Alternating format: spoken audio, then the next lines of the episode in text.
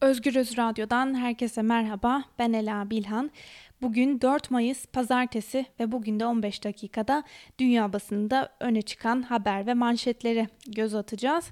Bültenimize her zaman olduğu gibi yine Deutsche Welle ile başlayalım. Dün 3 Mayıs Dünya Basın Özgürlüğü günüydü ve Deutsche Welle'de yer alan verilerle Türkiye'de yayın ve erişim yasakları başlıklı habere göre Türkiye'de son 10 yılda kamuoyunu ilgilendiren olaylarda 600'ü aşkın yayın yasağı getirildi. Yayın yasağı getirilen haber konuları arasında terör saldırıları, patlamalar, şehit haberleri, iş cinayetleri, yolsuzluk iddiaları, kadına şiddet davaları ile tecavüz davaları gibi farklı kamusal olaylar bulunuyor. Birçok yoldan engellenebilen haber içerikleri ise binlerle sayılıyor. İfade Özgürlüğü Derneği'nin Birleşmiş Milletler 2020 Evrensel Periyodik inceleme mekanizması kapsamında hazırladığı Türkiye raporunda 2015'te toplamda yaklaşık 80 bin olan engellenmiş internet sitesinin 2019 yılında %358 oranında artarak toplamda 288 bine ulaştığı belirtiliyor. Ve öte yandan bir karşılaştırma yapmak gerekirse de 2006'da sadece 4 site engellenmişti denilmiş haberde. Almanya'dan bir haberle devam edelim. Almanya'daki ABD nükleer silahları çekilsin başlıklı habere göre Sosyal Demokrat Parti Meclis Grup Başkanı Rolf Mützenich, Amerika Birleşik Devletleri'nin Almanya'da konuşlu nükleer silahlarını çekmesi gerektiğini savundu.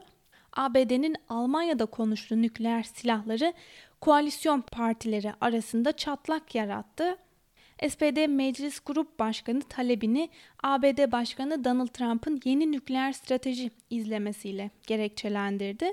Mütsenich Trump'ın nükleer silahları sadece caydırıcılık amaçlı görmediğini, aksine savaşta kullanılacak silahlar olarak değerlendirdiğini söyledi.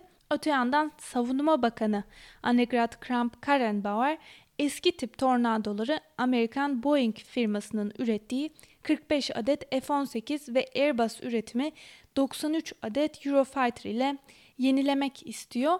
Mütsenich F-18'lerin satın alınmasına da karşı olduğunu ifade etti. Sosyal Demokrat Parti, Yeşiller ve Sol Parti içinden de daha önce Almanya'da konuşlu ABD nükleer silahlarının çekilmesi talep edilmişti denilmiş haberde. Fransız basınıyla devam edelim.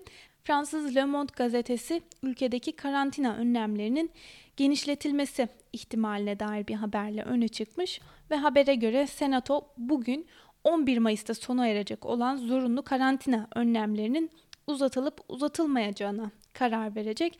Karar verilirken karantina sürecinin ülke ekonomisine olan faturası ve halk sağlığının göz önünde bulundurulacağı belirtilmiş ve bir diğer habere göre ise Fransa'da dün 195 kişi daha hayatını kaybetti ve böylece ülkede hayatını kaybeden kişi sayısı 24.895'e yükselmiş oldu. 25.815 kişinin hastanelerdeki tedavileri devam ederken 3.819 kişinin de durumunun kritik olduğu belirtilmiş haberde. Euronews'ta yer alan bir haberle devam edelim. Fransa'da Covid-19'dan günlük ölüm sayıları son 6 haftanın en düşük seviyesine indi. Bununla birlikte uzmanlar hafta sonları huzur evlerinden ölüm rakam, rakamlarının Sağlık Bakanlığı'na geç iletilmesi nedeniyle gerçekte ölüm sayısının daha fazla olabileceği uyarısında da bulunuyor ve öte yandan Fransa hükümeti salgınla mücadele kapsamında yürürlükte olan olağanüstü hali 24 Temmuz'a kadar uzatma kararı da aldığı belirtilmiş haberde. İspanyol basınından El Pay, İspanya'da bir günde ölenlerin sayısı 163'e kadar düştü. Bu 18 Mart'tan bu yana koronavirüs kaynaklı en düşük ölüm oranı başlıklı bir haberle öne çıkmış ve özellikle de bu gelişmeyle beraber ülkede bugün itibariyle iş hayatı ve sosyal hayatta kademeli normalleşme sürecinin başladığı duyurulmuş.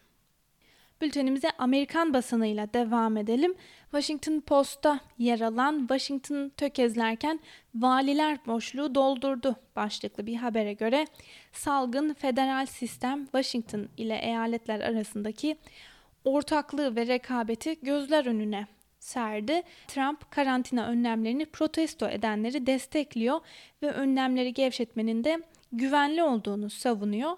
Öte yandan Trump ABD'de virüse bağlı olarak ölecek kişilerin sayısında 100 bin olarak öngördüklerini açıkladı ve böylece Trump'ın önceki açıklamalarında öngördüğü 65 bin kişinin öleceği tahmininin de boşa çıktığı belirtilmiş haberde. Aynı konuyu gündemine taşıyan New York Times, Trump ABD'de 100 bin kişinin hayatını kaybedebileceğini söyledi başlığıyla öne çıkmış ve habere göre Trump virüsün beklediklerinden daha ölümcül olduğunu kabul etti. Haftalar önce yaptıkları tahminden çok daha fazla kişinin öleceğini açıkladı. Aynı zamanda bu düzeydeki bir ölüm oranını da bir başarı olarak tanımlayan Trump bu başarıyı kendine mal etti ve şöyle dedi. Eğer gerekli önlemleri almasaydık en az 1 milyon 200 bin kişi ila 1 milyon 500 bin kişi hayatını kaybedecekti. Ve tahminlerimize göre bu en iyi ihtimaldi. Muhtemelen 2 milyon 200 bin kişi hayatını kaybedecekti ifadelerine yer verilmiş haberde. Amerika'nın sesinde yer alan bir haberle devam edelim. New York'ta vaka ve ölü sayısı azalıyor başlıklı habere göre. New York'ta şimdiye kadar 322.854 e, koronavirüs vakası tespit edildi. Salgın hastalığa bağlı olarak 26.648 kişi de hayatını kaybetti. Son verilere göre hastaneye yatan kişi sayısıyla vaka ile ölü sayısında kayda değer azalmalar olduğu açıklandı. Öte yandan New York valisi Andrew Cuomo salgın hastalıkla ilgili rakamlarda önemli azalmalar kaydedilse de temkinli olmayı sürdüreceklerini açıkladı denilmiş haberde. Bültenimize İngiliz basınıyla devam edelim. The Guardian karantina önlemleri sonrası iş yerlerinde uygulanması belirlenen taslak kurallar sızdırıldı başlıklı bir haberle öne çıkmış ve sızdırılan taslağın en önemli maddelerinden biri ise bağışıklık pasaportu denen bir uygulama. Habere göre İngiltere'de bakanlar önlemlerin gevşetilmesi aşamasına gelindiğinde iş yerlerine dönüp çalışmaya başlayacak olan kişiler için bağışıklık pasaportu denilen bir uygulamanın hayata geçirilebileceği konusunda tartışıyor. Bu uygulamayla beraber virüse karşı bağışıklık kazanmış olan kişilerin toplumda belirlenmesine yönelik bir hazırlık yapılması da bekleniyor denilmiş haberde. Bültenimize BBC ile devam edelim. Boris Johnson'dan doktorlar ölümümü ilan etmeye hazırlandı başlıklı habere göre koronavirüse yakalanan ve bir süre sonra hastanede yoğun bakımda tutulan İngiltere Başbakanı Boris Johnson doktorların bir aşamada ölümünü ilan etmeye hazırladıklarını söyledi. Doktorlar Stalin'in ölümü tipi bir senaryoyla karşı karşıyaydı ve buna ilişkin bir strateji geliştirmişlerdi diyen Johnson sözlerini şöyle sürdürdü. Çok iyi bir durumda değildim. Acil durum planları yapıldığının da farkındaydım. Sözlerine yer verilmiş haberde. Bir diğer habere göre ise Boris Johnson perşembe günü İngiltere'nin önlemleri nasıl gevşeteceğine ilişkin bir yol haritası açıklayacak. Planda insanların nasıl işe gideceği ve iş yerlerinde düzenin nasıl olacağı gibi kısımlar da olacak. Ve bu açıklamanın ardından da İngiltere'de toplu taşıma kullanıcılarının ateşlerini ölçtürmesi zorunlu hale gelebilir. BBC'nin edindiği bilgilere göre Ulaştırma İdaresi insanların sabah işe gitmek için evden çıkmadan önce ateşlerini ölçmesini talep edebilir denilmiş haberde. Brezilya'dan bir haberle devam edelim. Brezilya lideri Bolsonaro dün koronavirüs önlemleri karşıtı bir gösteriye katıldı. Bolsonaro ülkenin ekonomik ve sosyal olarak açılması gerektiğini savunan açıklamalar yapmaya devam ediyor. Brezilya lideri geçen hafta içinde ölüm sayılarındaki artışa ilişkin gelen bir soruya da ne olmuş yani üzgünüm daha başka ne yapmamı bekliyorsunuz yanıtını vermişti. Aşırı sağcı liderin sözleri ise ülkedeki siyasiler, valiler ve sağlık çalışanlarının da aralarında olduğu geniş bir kesimin tepkisini çekiyor. Habere göre Rio eyalet valisi Wilson Witzel sözlerin kabul edilemez olduğunu savundu ve Bolsonaro'ya görevini yap çağrısında bulunduğu belirtilmiş.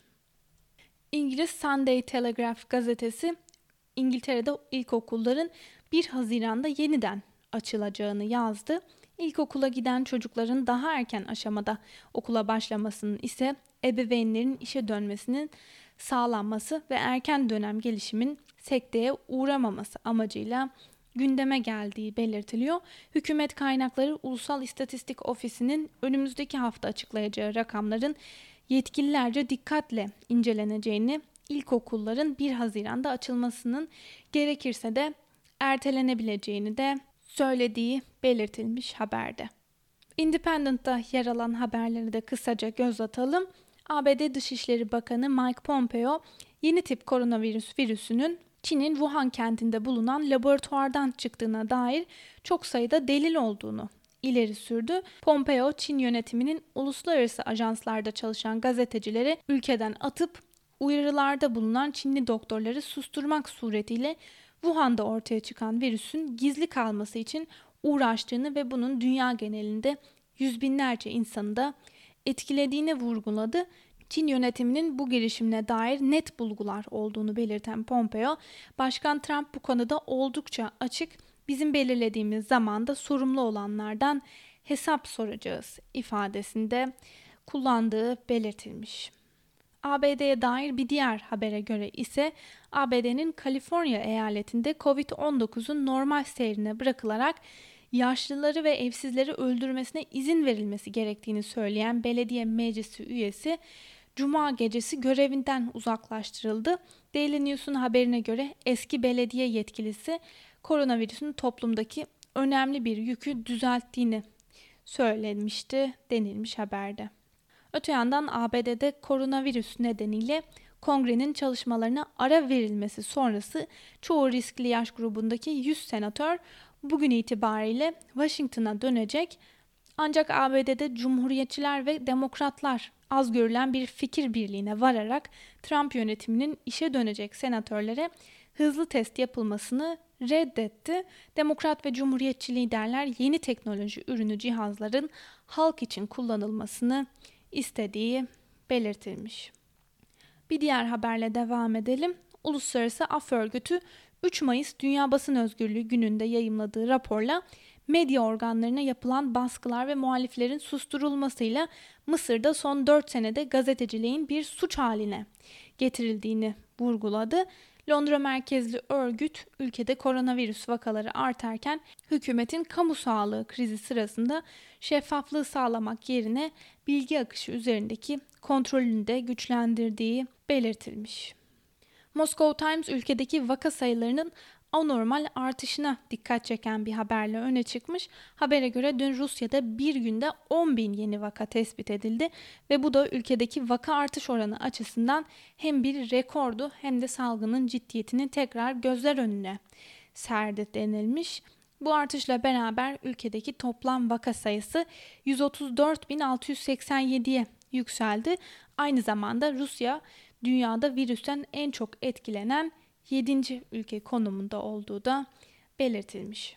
İsrail basınından Times of Israel, Yüksek Mahkeme Netanyahu'nun kaderini belirleyecek olan duruşmaların ikinci oturumu için toplanacak başlığıyla öne çıkmış ve habere göre Yüksek Mahkeme bugünkü duruşmada Netanyahu ile Beyaz Mavi lideri Benny Gantz arasında yapılan koalisyon hükümeti anlaşmasına yapılan itirazı görüşecek ve öte yandan yolsuzluk davası nedeniyle yargılanan Netanyahu'nun siyasi geleceğini belirleyecek kararında Perşembe günü açıklanması bekleniyor denilmiş haberde. Ve bültenimizin sonuna doğru yaklaşırken Mısır basınından El Ahram'da yer alan bir habere de kısaca göz atalım. El Ahram'da yer alan habere göre Mısır'daki oteller %25 kapasiteyle hizmet vermeye başlayacaklar ve Haziran ayından itibaren de %50 kapasite ile çalışmaları bekleniyor denilmiş haberde. Ve son olarak Al Arabiya'da yer alan bir haberi de sizlere aktaralım. Dubai Emiri Şeyh Muhammed Covid-19 sonrası dönem için bir ekonomik kalkınma planının hazırlanması çağrısında bulundu. Şeyh Muhammed açıklamasında ülkeyi kalkındıracak, ekonomiyi yeniden canlandıracak milli bir stratejinin belirlenmesi için talimat verdiğini söyledi denilmiş haberde. Sevgili Özgürüz Radyo dinleyicileri, bu haberle birlikte bugünkü programımızın da sonuna geldik. Yarın aynı saatte görüşmek dileğiyle. Şimdilik hoşçakalın.